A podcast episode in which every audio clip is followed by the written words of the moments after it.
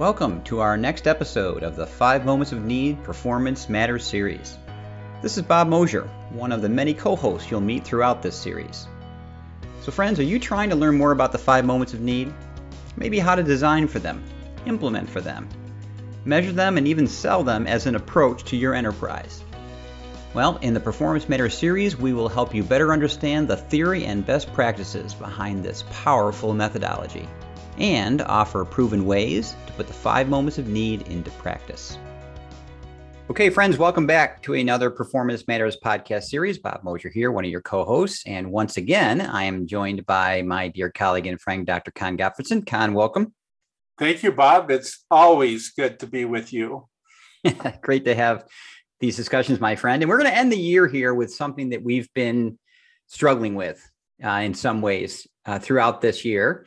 And that's this idea that we're really still having a difficult time, Con, discerning true learning or the transfer of learning, the ownership of learning from the performer back versus training them and the responsibility we carry in the L&D group to do and own some of that training is part of the 5 Moments, of course. But the distinction still kind of blurs in the industry between the two, I think.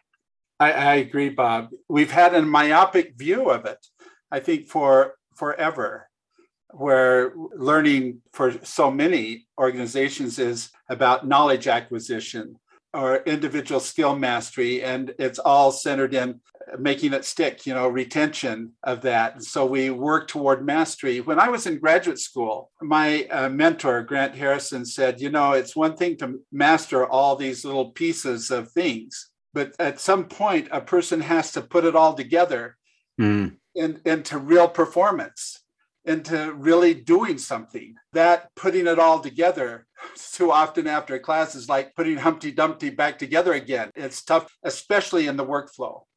Well, and let's be clear, Con. We're huge advocates of formal training, right? Sure. And we also try to use that word on purpose because we think vocabulary is important. And we do think that the formal side of the 5 Moments and the resources and things we build in that domain are truly training assets. I don't know if we think they're learning assets. I think the learning and support assets are more in the workflow and, apply, change, and solve and things. Yeah. And so we are big advocates in our own work. We always have some degree of formal learning that initiates the journey towards people becoming competency because, in past podcasts, based on critical skills, you should all know what that means. There are clearly things that warrant and should be trained, right? But tell us a little bit more about that jump, though, to transfer. Yeah, well, the question that we have to ask, where are all these concepts and skills that we initiate, that we teach initially, where are they integrating that into the existing experience of learners? And how are we facilitating that? How are we intentionally making that happen? Well, right now, what happens is we throw learners over the learning fence. They finish a course, whether it's e-learning or whatever it is, and then they're on their own to take all those pieces, put Humpty Dumpty together again, and navigate and adapt that to meet their environment in an integrated way. So it's, triggering past experience, bringing new experience in, integrating those experiences into a more broad experience-based, because it's all about experience ultimately, experience in the flow of work. And so that transfer stage today is dicey. It's challenging because we typically don't provide the support that a learner who's now trying to become a performer can navigate that transfer stage rapidly and successfully and recover if there are mistakes so that they can fulfill that integration requirement and begin to perform in the workplace and learn through experience. As we always said, Con, workflow analysis is so key first because we have never historically understood that. And that's the context of transfer. And then building for that workflow, building the digital coach, building the EPSS again first is such a fundamental shift in how we approach train, transfer, sustain. And of course, ironically, train comes first in the journey of those three words, but we build from transfer and sustain back, and then training is whatever is necessary. We've got to stop thinking that our work ends at the door. That's right. being in a digital door of an LMS or a concrete door of a virtual something or face-to-face. I'm probably going to get blasted for this, but I wish we'd never called it e-learning. I think it's e-training. Yeah. And again, what I want to be careful of is people have historically tagged us as bashing that word, or that training is a four-letter word of instruction, even though it's a lot more letters than that. That's not our intent at all. What we're trying to do here is for the learner and for the journey that they're on to become performers, that we put our deliverables in the right place and in the right perspective. Don't ask them to do things that they really can't do. Training was never a true transfer contextualizing tool because it does not live in the workflow. It's not used or consumed while working. We're going to talk about that in just a bit. And so that's why this whole design of the digital coach and distinguishing learning from training is so important. It's not just potato, potato. Yeah. They really do have different intents, right? I agree. You know, training and learning is a two-way street. Training is what we do. And we know there are fundamental principles that we can employ in training someone to do something and helping them understand as they do that. But then the learner has a responsibility too, right? Yeah. Learning approaches is different than training, and both have to be there. And then both trainer and learner, you know, the training efforts that we make and the learning efforts on the learner to have that work. It can't do it all in those events. Yep. You just can't. You've got to extend that through that transfer stage where you integrate newly gained experience with existing experience and develop expertise. Well, Con, you know, and with a well-designed digital coach, the training event takes on a whole different meaning. Oh, yeah. It's teach to fish, not feed them one. Right. And so often in our design, we trade off content, which is not critical, for practice and the skills of in the safe environment, which is one of the most powerful parts of training. They fail forward and they get the confidence and the self-efficacy to use a digital coach while working when they're contextualizing and trying to practice and fail sometimes to do better. So that becomes where the training event takes on even a more important role than it has in the past. Yeah, the most critical training outcome is for those that we're training to become learners. So, yep. Because, and then to provide them the support they need to be able to learn beyond us. And you and I know that at the heart of that is to learn in the workflow while they're doing their work.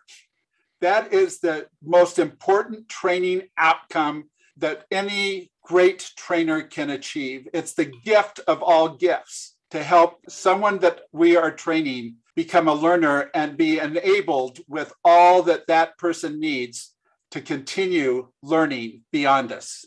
So let's speak to this thing about stickiness. We hear this a lot, Con, in the industry about, you know, we want things to stick.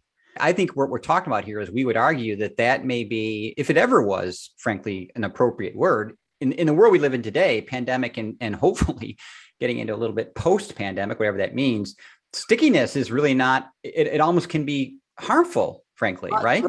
If there's no change, sticking. But if things are changing, if content is changing, information is changing, the way we do things changes, then sticky becomes sticky, you know, because yeah. I have to unlearn something that becomes deeply rooted, and that process of unlearning to relearn and to make something else stick in its place is a real challenge. That's why it's so wonderful today. We know from Betsy Sparrow that it's actually more effective for people to know and have stick where information, how to get to what they need, rather than having that information stuck in their brain. Well, it's the Einstein quote about, right? I never learned my phone number because I could look it up. And so we talked even before we got into this podcast about the ridiculous burden on healthcare today in keeping up with these variants and all that's changing. Stickiness is hurtful because the rules change, as does the variant mutate. So my ability to be kept current in the workflow, to generalize what I know, not memorize what I know, and then use an embedded digital coach, which we've seen done in several hospitals, frankly, across the world, that it lets the doctor and nurses and techs and everyone else remain current in a very tumultuous world by contextualizing and having in the workflow, while they are working, the information that keeps them at the detail level up to date.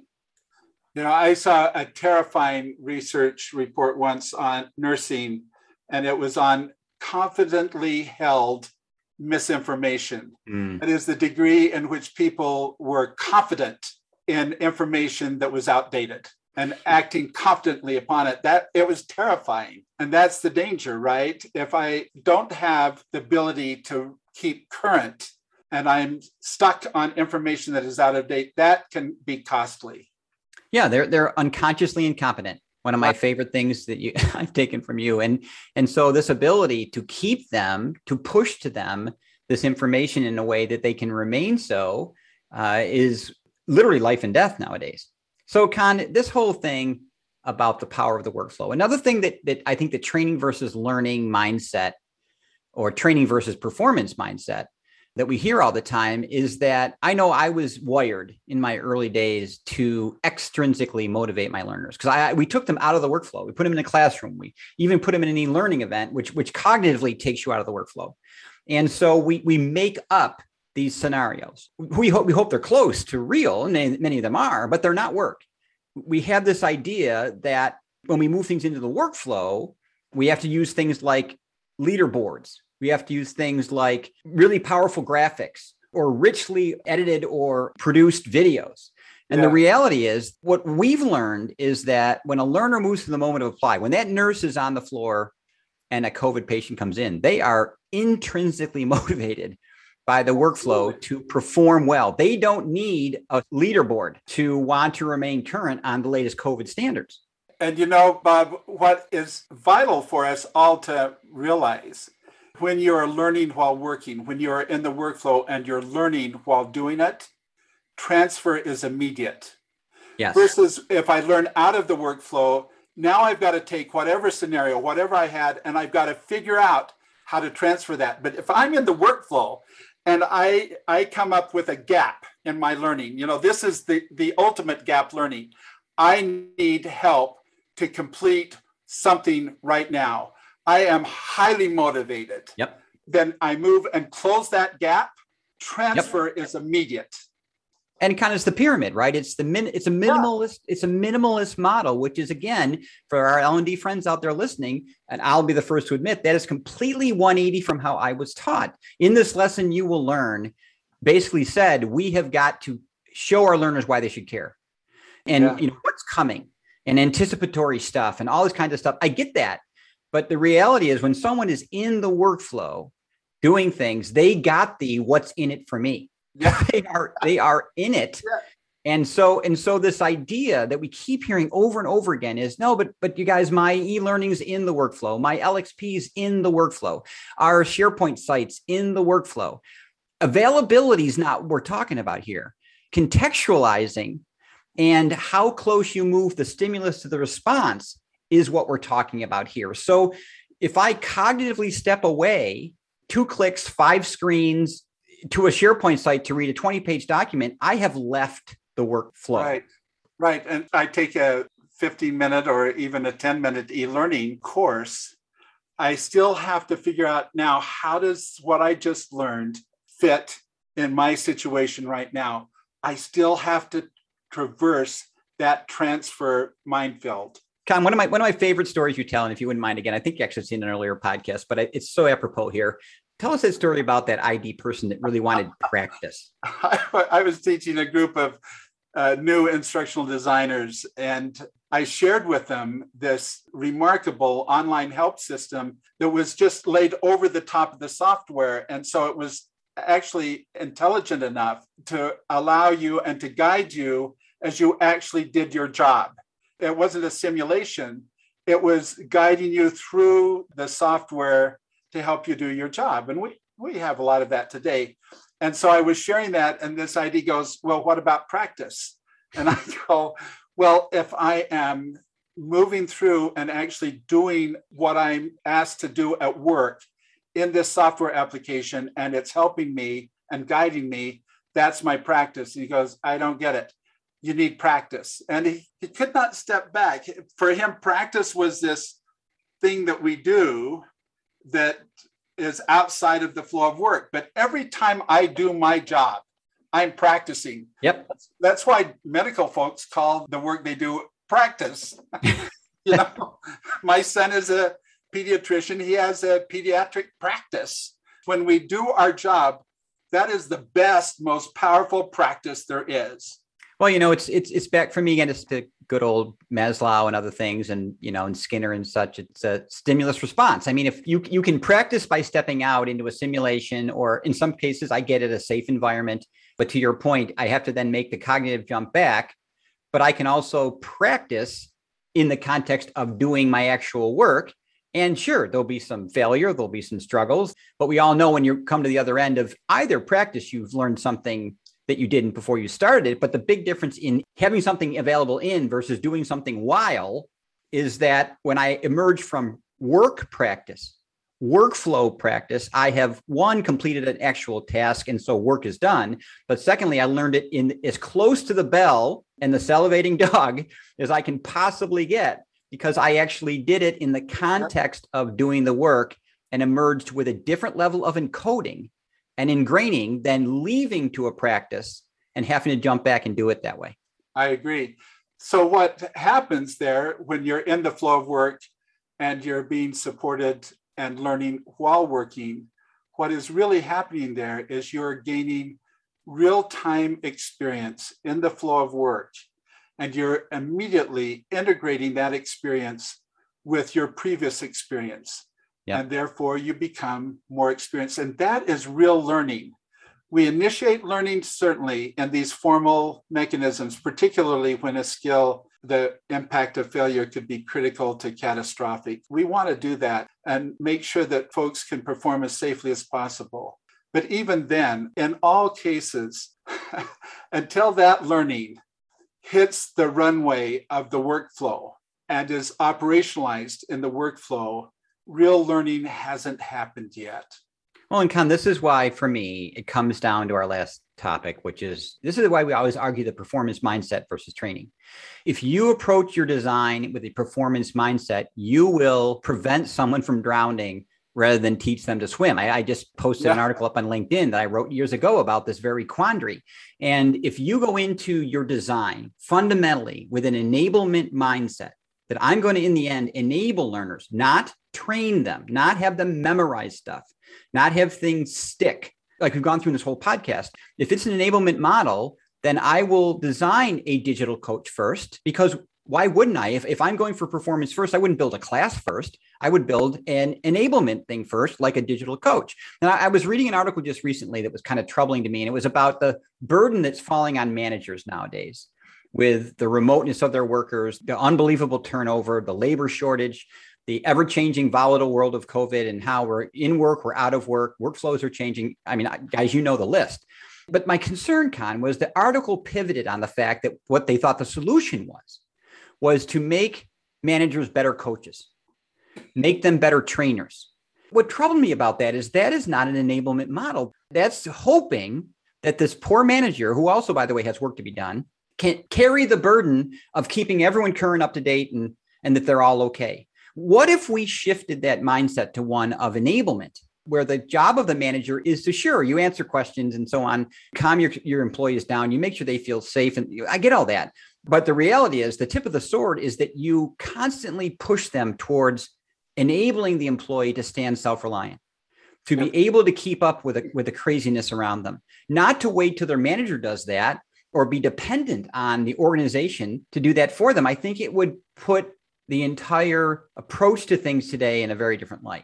It sure would. And it would transform those organizations, because if you can offload the tactical work, then you open the door for the workforce to move to higher level processing and how they think and how they approach. So you have innovation, you have responsiveness, you have adaptiveness, you have all the things that we need to have, you know, that require higher order thinking. Managers, supervisors, leaders need to be able to focus in on higher order thinking rather than tied up trying to deal with the tactical work. Yeah, as to the employees, right? I mean, another thing we've heard a lot of, I did a recent conversation with L&D folks, and there's a big push towards buddies nowadays, coaches. And again, friends, I want to be careful here. Con and I do not think any of those are bad. What I would argue is I don't think they're the tip of the sword. The implication of the buddy systems that were described, Con, were that they were owning the transfer of information. They were owning keeping people up. They were owning bringing new hires up to speed. What if the buddy was there to support and make people feel welcomed and so on? But what if the buddy's job was enablement? What if the buddy's job was to continually point the new hire back to this rich digital environment, digital coach, EPSS that we've made that helps them when their buddy's not around, which by the way, they're not most of the time, that person can become self-reliant and feel safe, feel competent in this new organization they've joined that they haven't even met anyone in yet. They haven't been face-to-face with their manager yet and may not be for who knows how long. So it really is a shift from this train. But again, that buddy thing, Con, was a training mentality, not a learning or enablement mentality.